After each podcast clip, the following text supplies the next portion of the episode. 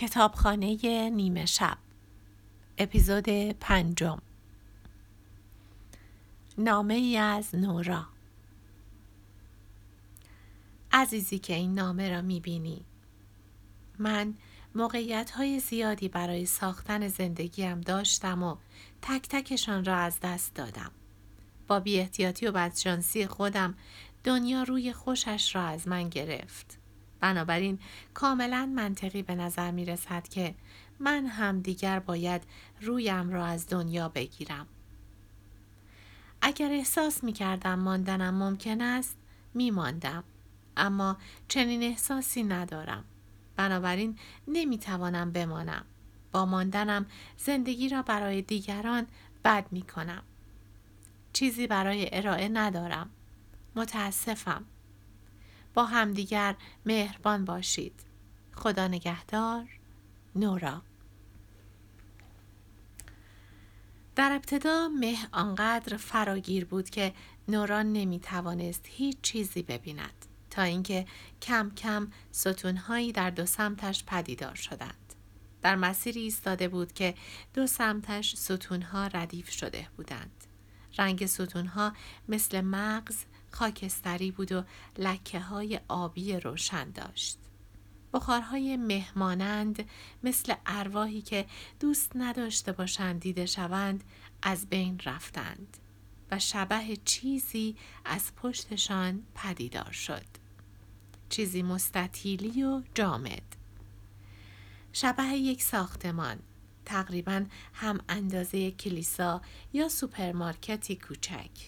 نمای سنگی و همرنگ با ستونها داشت و در چوبی بزرگی وسطش بود.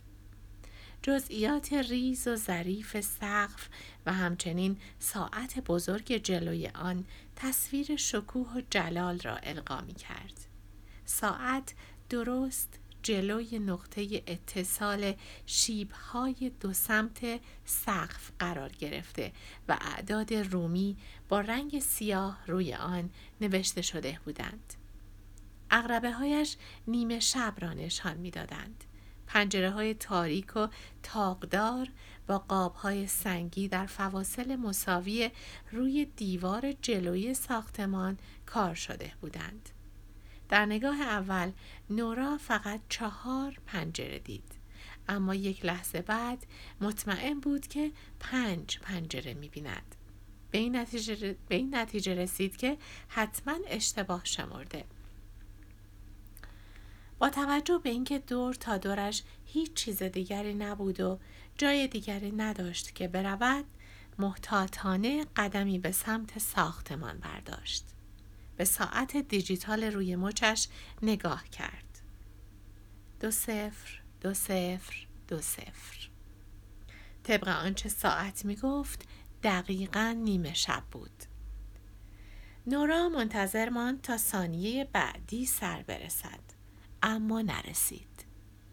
حتی وقتی به ساختمان نزدیکتر شد در چوبی را باز کرد و قدم به داخل ساختمان گذاشت. باز هم اعداد روی صفحه ساعت تغییر نکردند. یا ساعتش خراب شده بود یا اینکه بلایی سر زمان آمده بود. در این شرایط هر دو احتمال ممکن بود. نورا فکر کرد چی شده؟ اینجا چه خبره؟ همانطور که داخل می رفت به این فکر افتاد که شاید در اینجا بتواند جوابی برای سوالهایش پیدا کند. داخل ساختمان حسابی روشن بود و با سنگهایی روشن آن را سنگ فرش کرده بودند. رنگی میان زرد روشن و قهوه‌ای شطوری مثل رنگ کاغذ کتاب های قدیمی. اما پنجره هایی را که از بیرون دیده بود در داخل ساختمان نمی‌دید. در واقع با اینکه فقط چند قدم در داخل ساختمان پیش رفته بود دیگر نمی توانست دیوارها را ببیند. در عوض همه جا پر از قفسه های کتاب بود. ردیف به ردیف طبقات پر از کتاب که تا سقف بالا می رفتند و از راهروی عریضی که نورا درونش قدم می‌زد منشعب شده بودند. نورا در یکی از ردیف ها پیچید و ایستاد تا با سردرگمی به کتاب های ظاهرا بی پایان نگاه کند. همه جا پر از کتاب بود. خود طبقات آنقدر باریک بودند که انگار اصلا دیده نمی شدند و نامرئی بودند. کتاب ها همه سبز رنگ بودند اما سایه های مختلف و متفاوت سبز. برخیشان مثل آب مرداب سبز مات برخی دیگر سبز روشن مغز پسته ای برخی سبز زمردی تیره و برخی دیگر هم به روشنی و شادی چمنهای تابستان. حالا که بحث چمنهای تابستان شد با اینکه کتابها قدیمی به نظر می رسیدند هوای کتابخانه بسیار تازه بود.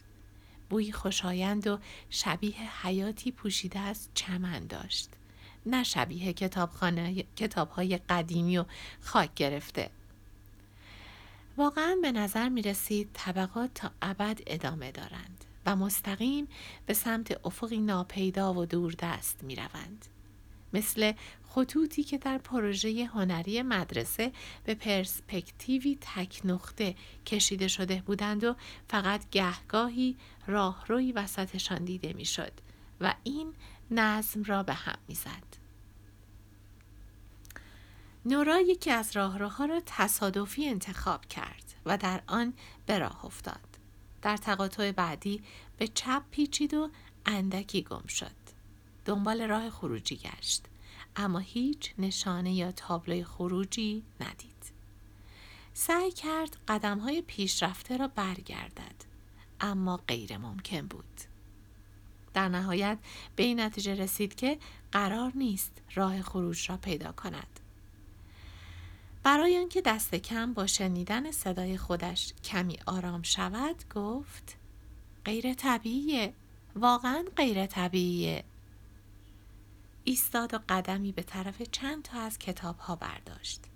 هیچ عنوان یا نام نویسندهی روی عطف کتاب ها نوشته نشده بود. جز تفاوت رنگشان. تنها وجه تمایز دیگری که داشتند حجمشان بود. ارتفاع کتاب یکسان بود اما قطرشان تغییر می کرد. عطف بعضی هایشان دو اینچ قطر داشت و بعضی دیگر به شدت کمتر. یکی دوتایشان که اصلا مثل بروشورهای نازک بودند. دست دراز کرد تا یکی از کتابهای متوسط را که رنگ زیتونی ملالاوری داشت از روی طبقه بردارد. کمی خاک گرفته و کهنه به نظر می آمد. پیش از آنکه کتاب را کامل از طبقه بردارد صدایی از پشت سرش شنید و عقب پرید. صدا گفت مراقب باش نورا برگشت تا ببیند چه کسی پشت سرش است. کتابدار خواهش می‌کنم مراقب باش. زن ظاهرا از ناکجا آباد آنجا پدیدار شده بود. شیک پوش بود. موی خاکستری کوتاه داشت و پلیور یقه اسکی سبز لاک پشتی پوشیده بود. اگر نورا می‌خواست سنش را حدس بزند می‌گفت حدوداً شست ساله است. شما کی هستین؟ اما پیش از اینکه سوالش را کامل کند دریافت که خودش از قبل جواب را می‌داند. زن محجوبانه گفت کتابدار این کتابخونه چهرش مهربان اما جدی و خردمند بود. همان موی خاکستری همان موی خاکستری به دقت پیرایش شده همیشگیش را داشت و صورتش دقیقا همان شکلی بود که نورا به یاد می آورد. چرا که زن پیش رویش همان کتابدار پیر مدرسهش بود. خانم علم خانم علم خانم علم لبخندی کم رنگ زد. شاید نورا به یاد آن بعد از ظهرهای بارانی افتاد که با همدیگر شطرنج بازی می کردند. روزی را به یاد آورد که پدرش مرد و خانم علم آرام آرام این خبر را در کتابخانه به او رساند. پدرش در زمین راگبی مدرسه شبانه روزی که در آن تدریس می کرد ناگهان دچار سکته قلبی شده و درگذشته بود. آن روز نورا حدود نیم ساعت کاملا گیج و سردرگم به بازی نیمه تمام شطرنجشان خیره شده بود. در ابتدا حقیقت برایش سنگین تر از آن بود که بتواند درکش کند.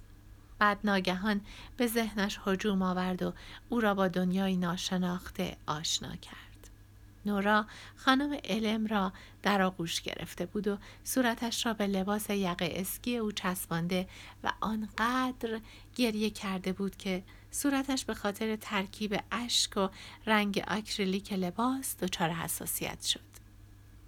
خانم علم فقط او را در آغوش گرفته و مثل بچه ای پشت سرش را نوازش کرده بود. نه حرفهای کلیشه ای زده و نه سعی کرده بود با حرفهای دروغین آرامش کند. برعکس فقط نگرانش بود.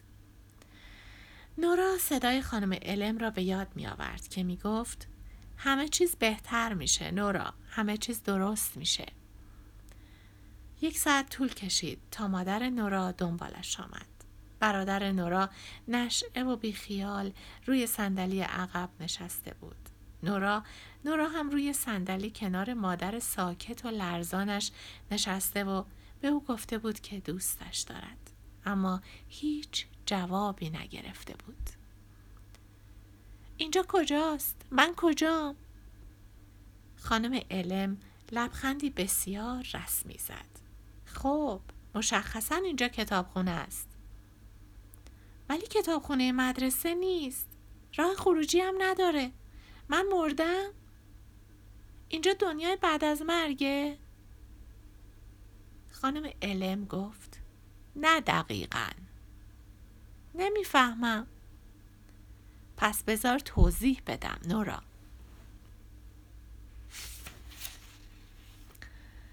کتابخانه نیمه شب. در حالی که خانم علم صحبت می کرد چشمانش گویی جان گرفته بودند و مثل چاله های پر آب زیر نور ماه می درخشیدند.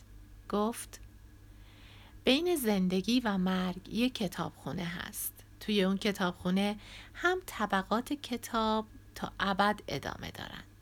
هر کتاب موقعیت این رو بهت میده که یکی از زندگی هایی رو تجربه کنی که می‌تونستی داشته باشی تا ببینی اگه انتخاب های دیگه کرده بودی چی می‌شد. اگه موقعیت این رو داشتی که حسرتات رو از بین ببری کار متفاوتی انجام می‌دادی. نورا پرسید. پس پس واقعا مردم؟ خانم علم سری تکان داد. نه دقیق گوش کن. بین زندگی و مرگ. اشاره محو به انتهای راه رو و افق کرد. مرگ اون بیرونه. خب پس باید برم بیرون چون خودم می‌خوام بمیرم. نورا راه افتاد که برود.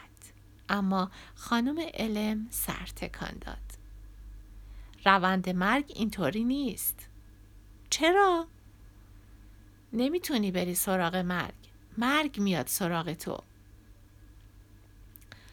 ظاهرا قرار نبود. نورا حتی در مرگ هم موفقیتی به دست بیاورد. حس آشنایی بود. حس ناکاملی در همه زمینه ها مثل یک پازل انسانی ناتمام. نیمه زنده و نیمه مرده. خب چرا نمردم؟ چرا مرگ نیومده سراغم؟ رسما خود خودم دعوتش کردم که بیاد. می‌خواستم بمیرم. اما الان می‌بینم اینجام و هنوز وجود دارم. هنوز همه چیز رو حس می‌کنم. خب اگه این حرفم مایه آرامشت میشه بهتره بدونی که به احتمال زیاد داری میمیری.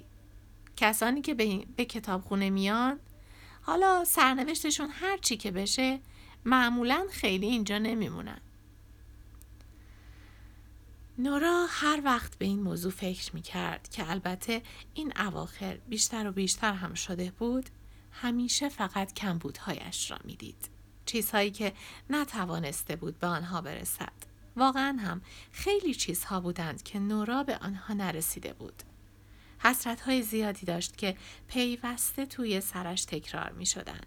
توی المپیک شنا نکردم، یخچال شناس نشدم، همسر دن نشدم، مادر نشدم، خواننده اصلی گروه هزارتون نشدم، موفق نشدم آدم واقعا خوب یا شادی بشم. نتونستم از ولتر مراقبت کنم و حالا بعد از تمام اینها حتی نتوانسته بود بمیرد. واقعا شرماور بود که این تعداد از احتمالات مختلف را نابود کرده بود. نورا تا زمانی که کتابخونه نیمه شب وجود داره تو هم از مرگ حفظ میشی. حالا باید تصمیم بگیری می‌خوای چطوری زندگی کنی.